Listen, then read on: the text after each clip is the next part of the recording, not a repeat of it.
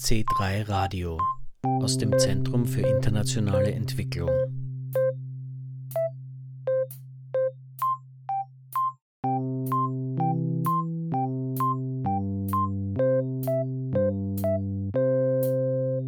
Am 31. Mai 2022 wurde im C3 Zentrum für internationale Entwicklung ein entwicklungspolitischer Preis vergeben. Der C3 Award zeichnet vorwissenschaftliche Arbeiten aus. In der heutigen Ausgabe von C3 Radio berichten wir über die Preisverleihung. Es begrüßt Sie Jürgen Planck.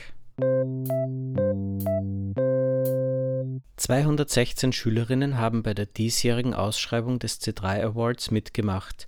Es wurden insgesamt 139 vorwissenschaftliche Arbeiten an allgemein höher bildenden Schulen AHS bzw. berufsbildenden höheren Schulen BHS geschrieben.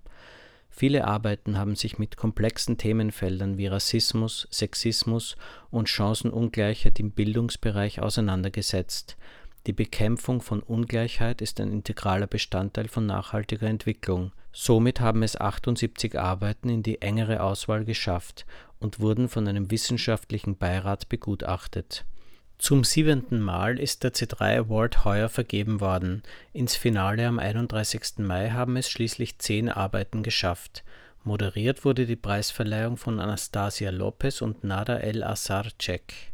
Anastasia Lopez die erste Arbeit von 139 Einreichungen, äh, die es auf die Shortlist geschafft hat, Laila Ahmed. Du hast die Arbeit geschrieben über die veränderten Lebenswelten ägyptischer Frauen äh, nach dem arabischen Frühling. Was äh, würdest du denn sagen, was war denn das größte Problem für die Frauen in Ägypten im Zusammenhang mit dem arabischen Frühling? Was hast du denn rausgefunden? Vor allem, also ich habe mir gedacht, dass während dem arabischen Frühling, dass die Frauen mehr zusammenhalten und gegen die Regierung und somit halt auch gemeinsam mit allen gegen die Regierung protestieren. Und sie haben sich während, der, während dem arabischen Frühling, also während der Revolution, erhofft, dass somit halt auch die Gleichberechtigung bzw. verstärkt wird. Und ich glaube, was mein größtes Problem war, ist zu realisieren, dass das nicht der Fall war. Vorher hat Nada ja erzählt, ich studiere internationale International Relations und ich habe mich auch mal mit, dem, mit einem ähnlichen Thema beschäftigt, nämlich Frauen im arabischen Frühling und mhm. Digitalisierung und die sozialen Medien sozusagen und habe dabei gemerkt, es gibt so viele Facetten bei dem Thema, auch ähnlich wie du ja auch rausgefunden hast. Mhm. Und meine Frage wäre, gibt es einen Teilbereich groß von diesem großen Thema, wo du das Gefühl hast, damit würdest du dich in der Zukunft noch genauer auseinandersetzen? Definitiv, und zwar die politische Lage in Ägypten, mit der hätte ich mich gerne mehr befasst und werde ich mich definitiv auch mehr befassen. Ines Fellner, Jana Knoll und Laura Etz von den Tourismusschulen HLF Krems haben miteinander eine Abschlussarbeit geschrieben zum Thema die Bedeutung von Mode für den Tourismus und die Strategien Fast and Slow Fashion im Vergleich. In der Arbeit werden die Vorteile für Konsumentinnen und Produzentinnen den Nachteilen für Umwelt und Arbeiterinnen gegenübergestellt. Die nachhaltigen Entwicklungsziele der UNO werden in die Arbeit mit einbezogen wenn du jetzt äh, Fast Fashion und Slow Fashion jetzt gegenüberstellst für uns, vielleicht haben sich noch nicht so viele im Raum damit äh, beschäftigt, gehen ja Fairness und Arbeitsbedingungen zum Beispiel, natürlich auch der Preis, ganz entschieden auseinander. Was würdest du denn sagen, welche beobachten man denn die spannendsten während deiner Recherche? Einerseits die Arbeitsbedingungen in den Produktionsstätten dass die fataler sind, als man denkt und viele wissen eigentlich gar nicht darüber.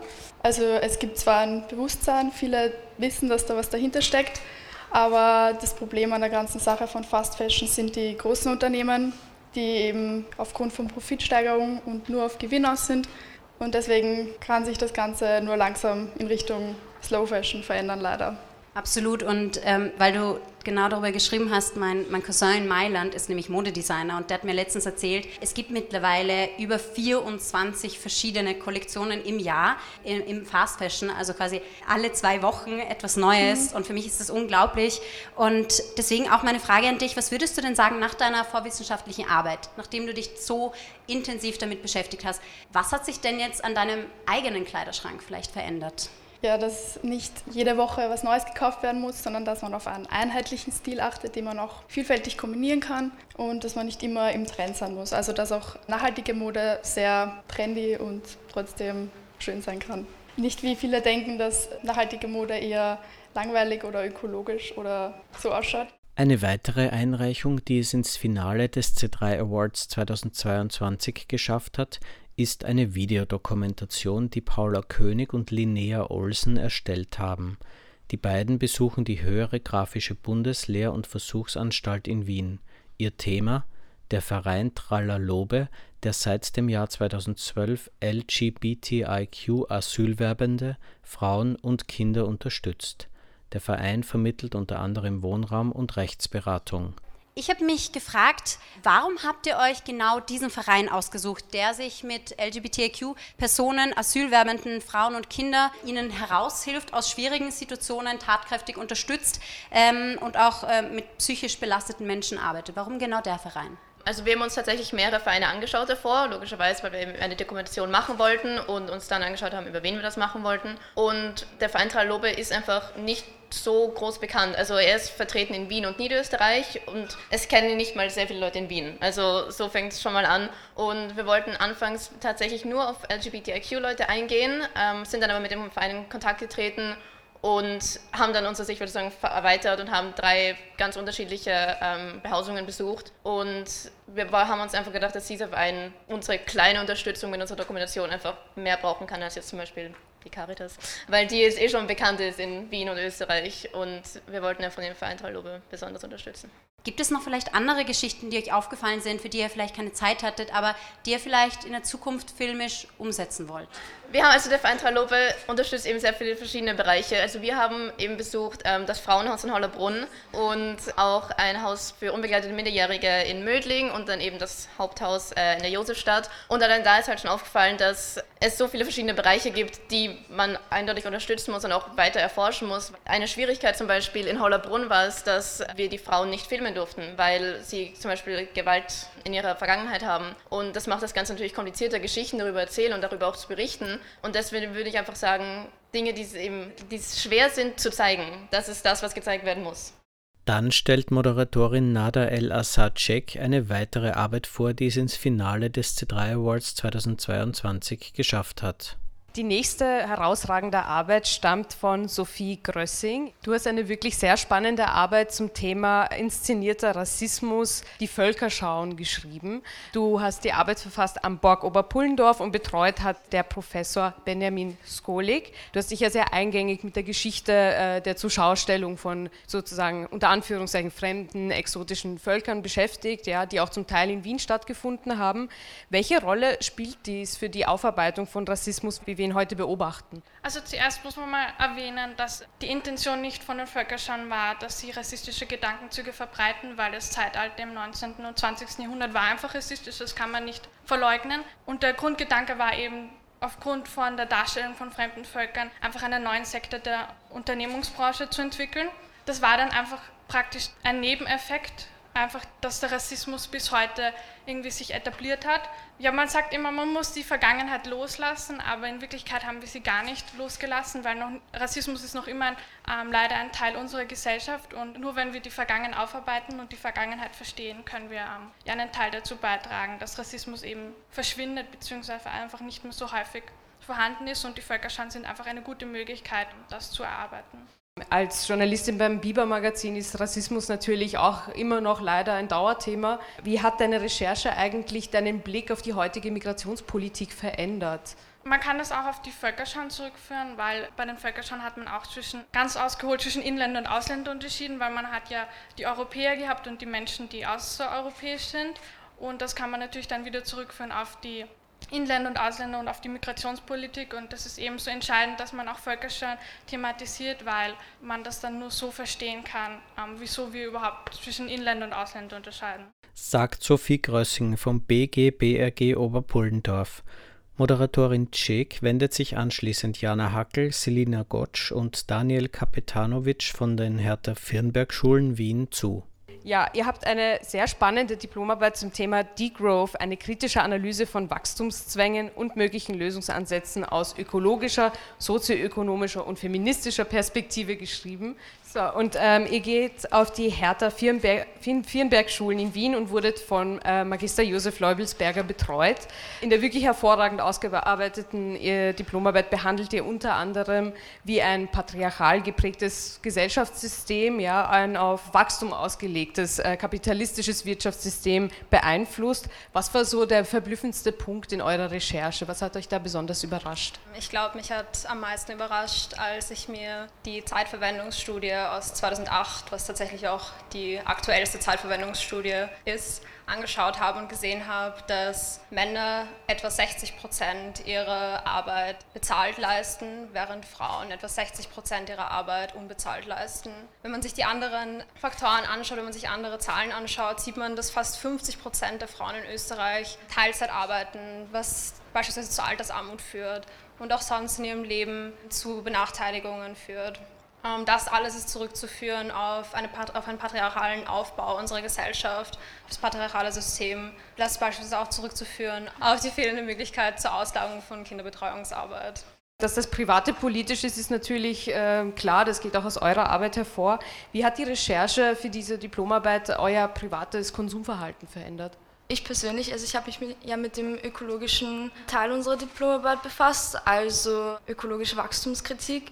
Und natürlich, wir sind auch noch alle sehr jung und wir wachsen alle mit Technologie auf was es auch immer gibt. Und es ist einfach ähm, Standard, würde ich sagen, für uns jederzeit, immer und überall irgendwas zu bestellen. Und natürlich, wenn man sich so stark ähm, mit diesem Thema befasst und mit den ökologischen Problemen, die davon hervorgehen, denkt man da schon zweimal drüber nach, ob man das jetzt wirklich bestellen sollte oder überhaupt nochmal dort bestellen sollte, weil es doch gerade ein Konzern, der sehr problematisch ist. Ähm, und ich glaube, was wir oder für uns kann ich sprechen, wir gehen sehr gerne thriften, ähm, Secondhand kaufen und ich finde, das ist schon mal ein sehr guter Anfang und ich persönlich bin auch seit 2019 oder lebe ich äh, pesketarisch, das heißt, ich verzichte auf Fleisch, auch aus demselben Grund, ähm, weil ich einfach ähm, meine Umwelt schon mag. Über ein ungewöhnliches Thema hat Dominik Osmakcic vom BGBRG Mössinger in Klagenfurt seine vorwissenschaftliche Arbeit geschrieben. Vertical Farming, ein Einblick in die Landwirtschaft von morgen Drei vorwissenschaftliche Arbeiten werden jedes Jahr im Rahmen des C3 Awards mit Hauptpreisen ausgezeichnet. Ich habe mit den Preisträgerinnen gesprochen, etwa mit Magdalena Brettenthaler von der Ortweinschule in Graz. Ihr Thema nachhaltiges Webdesign. Im Theorieteil ihrer Arbeit stellt sie Kernpunkte des nachhaltigen Webdesigns vor und setzt diese im Praxisteil anhand einer eigenen Website und eines gedruckten Handbuchs um. Wie bist du denn auf dieses Thema gekommen? Nachhaltiges Webdesign, das ist ja jetzt nicht sofort ein Thema, das, an das man gleich denkt, wenn man jetzt an Nachhaltigkeit denkt. Wie bist du auf das gekommen? Ich meine, ich habe es nicht von der Nachhaltigkeitsseite angefangen, sondern von der Grafikdesignseite. Und ich bin ja eben Grafik- und Kommunikationsdesign-Schülerin gewesen die letzten fünf Jahre. Und da habe ich gemerkt, dass es eben wir eigentlich die Bösen sind und deswegen habe ich mir gedacht, ich möchte schauen, wie ich mit meiner Ausbildung, die ich jetzt erreicht habe, wie ich da nicht einer der Bösen werden kann. Und deswegen habe ich mich eben auf nachhaltiges Webdesign fokussiert. Genau. Wann ist Webdesign nun nachhaltig? Grundsätzlich, es gibt vier Faktoren der Nachhaltigkeit. Drei davon sind schon sehr etabliert, also die ökologische, die ökonomische und die soziale. Zusätzlich zu den dreien habe ich noch die gestalterische Nachhaltigkeit eingeführt. Und nachhaltig ist eine Website dann, wenn sie eben nicht nur auf ökologisch oder ökonomische oder soziale Faktoren, sondern alle vier achtet und das in jeder ihrer Entscheidungen. Wie schaut dann so eine Website aus? Also geht es da dann auch darum, dass zum Beispiel eine Zugänglichkeit für Menschen mit Behinderungen auch da ist? Genau, das ist ein, ein konkretes Beispiel, an dem man sich, glaube ich, eh sehr gut vorstellen kann. Ähm, grundsätzlich die Usability sollte natürlich möglichst hoch sein, aber eben nicht nur die Usability für den eben nicht Durchschnittsbetrachter, sondern wirklich jeden. Und eben auf meiner Website die ich dann im Zuge meines praktischen Teils erstellt habe, habe ich eben extra darauf geachtet, dass die Kontraste sehr gut sind, dass, dass Alternativtexte da sind, dass man einfach alles sehr gut, auch wenn man nicht, dass man alles auch so den Inhalt erfassen kann. Also du, du, zeigst einfach auf deiner Website alle Varianten, die sozusagen so ein nachhaltiges Design ausmachen, oder?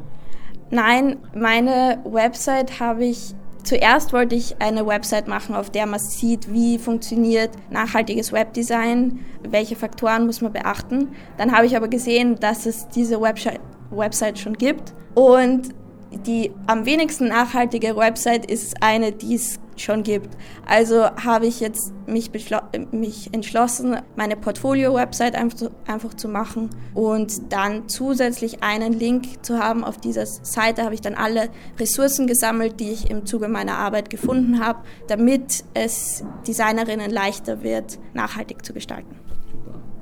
Gratuliere zum Preis. Wie fühlt es sich an, einen Preis bekommen zu haben? Äh, sehr surreal. Ich habe gedacht, dass ihr mich vergessen habt. So, ich, ich war nur so, jetzt sind irgendwie schon alle dran gewesen, vor allem die, wo ich habe mir äh, den Flyer durchgelesen und habe mir so gedacht, wow, das sind solche crazy coolen Themen und ja, das ist sehr surreal, dass ich jetzt einen von den drei Preisen gekriegt habe. Sagt Magdalena Brettenthaler von ihrer vorwissenschaftlichen Arbeit zum nachhaltigen Webdesign zu einem ganz anderen Thema. Der Kaschmir-Konflikt, über die Genese des Konflikts und mögliche Perspektiven des Friedensprozesses. Damit hat sich Brit Gumann vom BG BRG Franklinstraße 26 in Wien befasst. Der Hintergrund dazu der Kaschmir-Konflikt ist ein seit 1947 bestehender Territorial- und Rohstoffkonflikt zwischen Indien und Pakistan. In ihrer Arbeit beleuchtet Brit Gumann die Auswirkungen der britischen Kolonialherrschaft auf die Region und beleuchtet Perspektiven für eine friedliche Zukunft.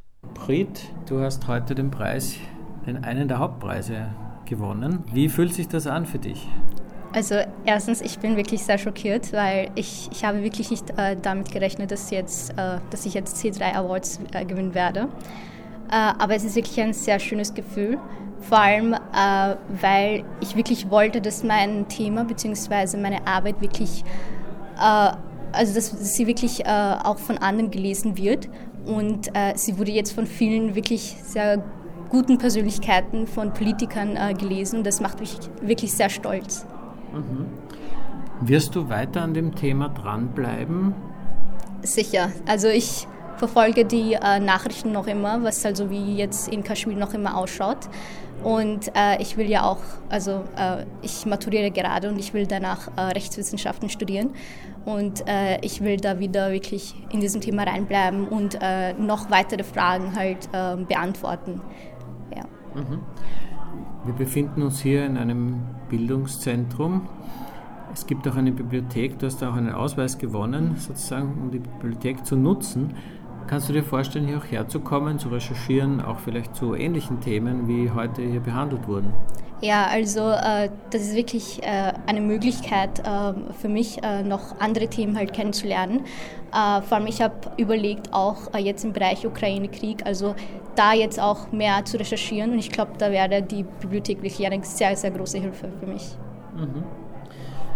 Wie fandst du die anderen Arbeiten? Also zehn wurden vorgestellt, drei wurden prämiert, zwei zusätzlich zu deiner Arbeit. Also wie auch jetzt vorhin erwähnt, ich bin wirklich schockiert, weil als äh, sie äh, die anderen halt vorgestellt haben, ich habe wirklich nicht damit gerechnet, dass jetzt meine äh, Arbeit gewinnen wird, weil ich fand die anderen Themen irgendwie mehr interessanter jetzt. Äh, vor allem sie waren auch äh, sehr gut recherchiert, äh, wie ich jetzt das alles mitbekommen habe. Äh, und auch sehr, sehr interessante Themen, also die auch jetzt aktuell sehr, sehr wichtig sein werden. Und äh, ja, zum Beispiel vor allem im Bereich Umwelt. Also die sind wirklich sehr, sehr interessante Themen. Mhm. Wie hast du denn genau recherchiert? Oh, also, also für mich war es bei der Literaturrecherche sehr wichtig, dass ich äh, sehr neutral bleibe, also nicht wirklich voreingenommen bin, weil ich ja einen sehr persönlichen Bezug zu diesem Thema habe. Da habe ich jetzt wirklich versucht, dass ich unterschiedliche Autoren lese, also äh, Autoren, die jetzt äh, zum Beispiel aus Deutschland kommen oder auch aus Indien und aus Pakistan und diese Literatur dann wirklich vergleiche, also was sie jetzt äh, wirklich meinen und dann meinen eigenen äh, Schluss daraus ziehe. Also das war für mich sehr, sehr wichtig. Mhm. Dein persönlicher Bezug ist Wie?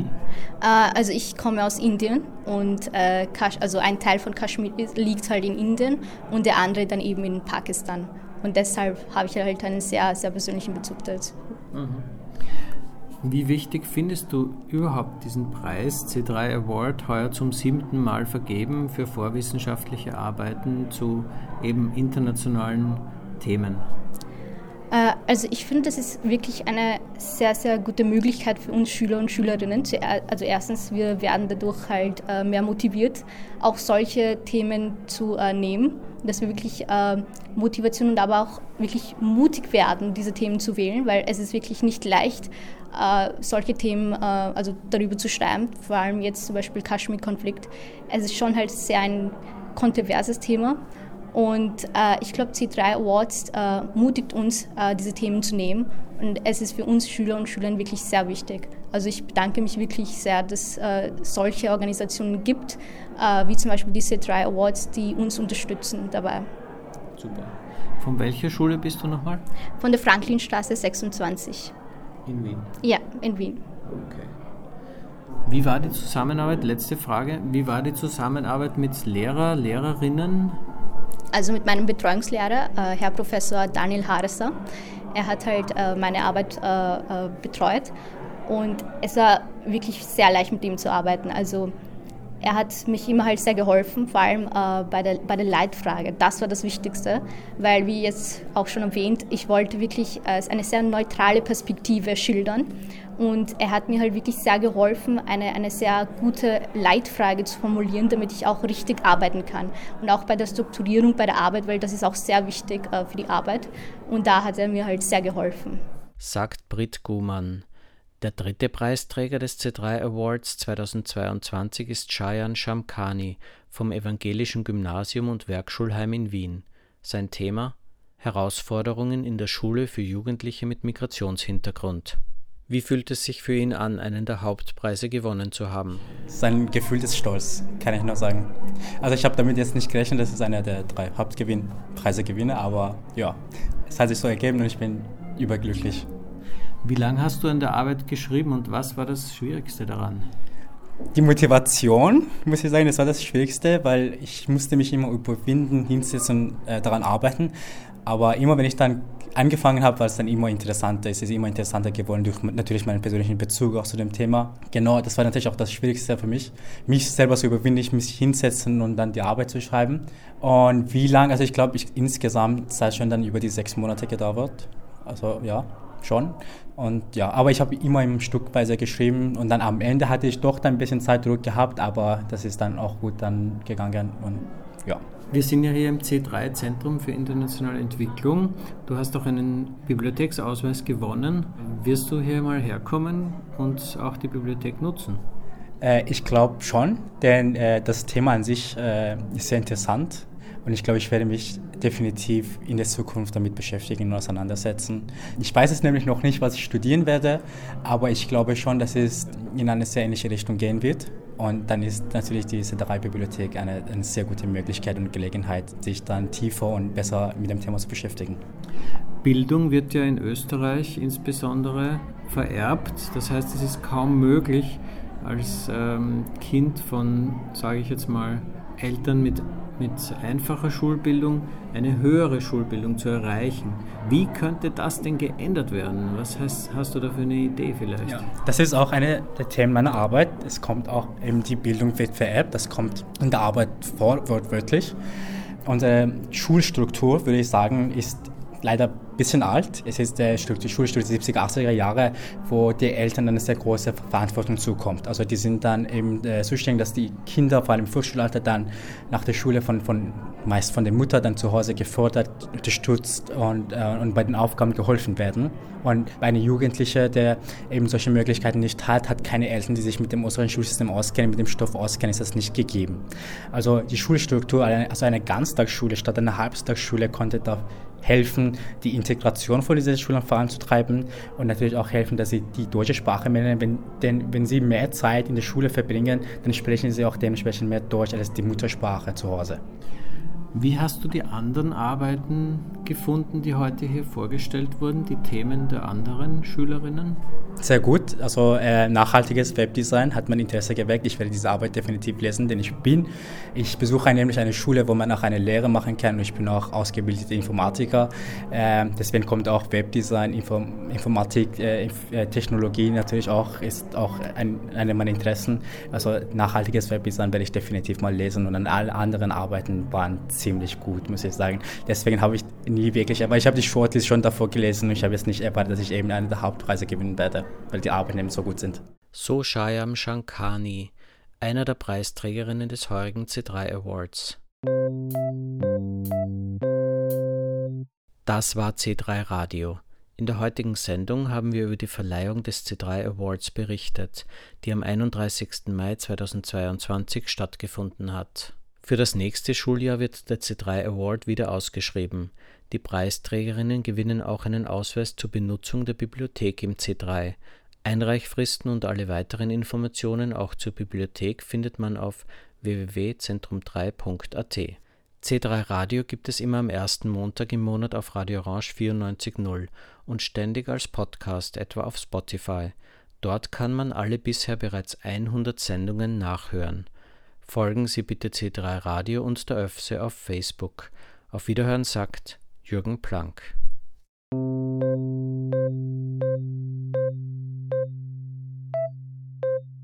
C3 Radio aus dem Zentrum für internationale Entwicklung.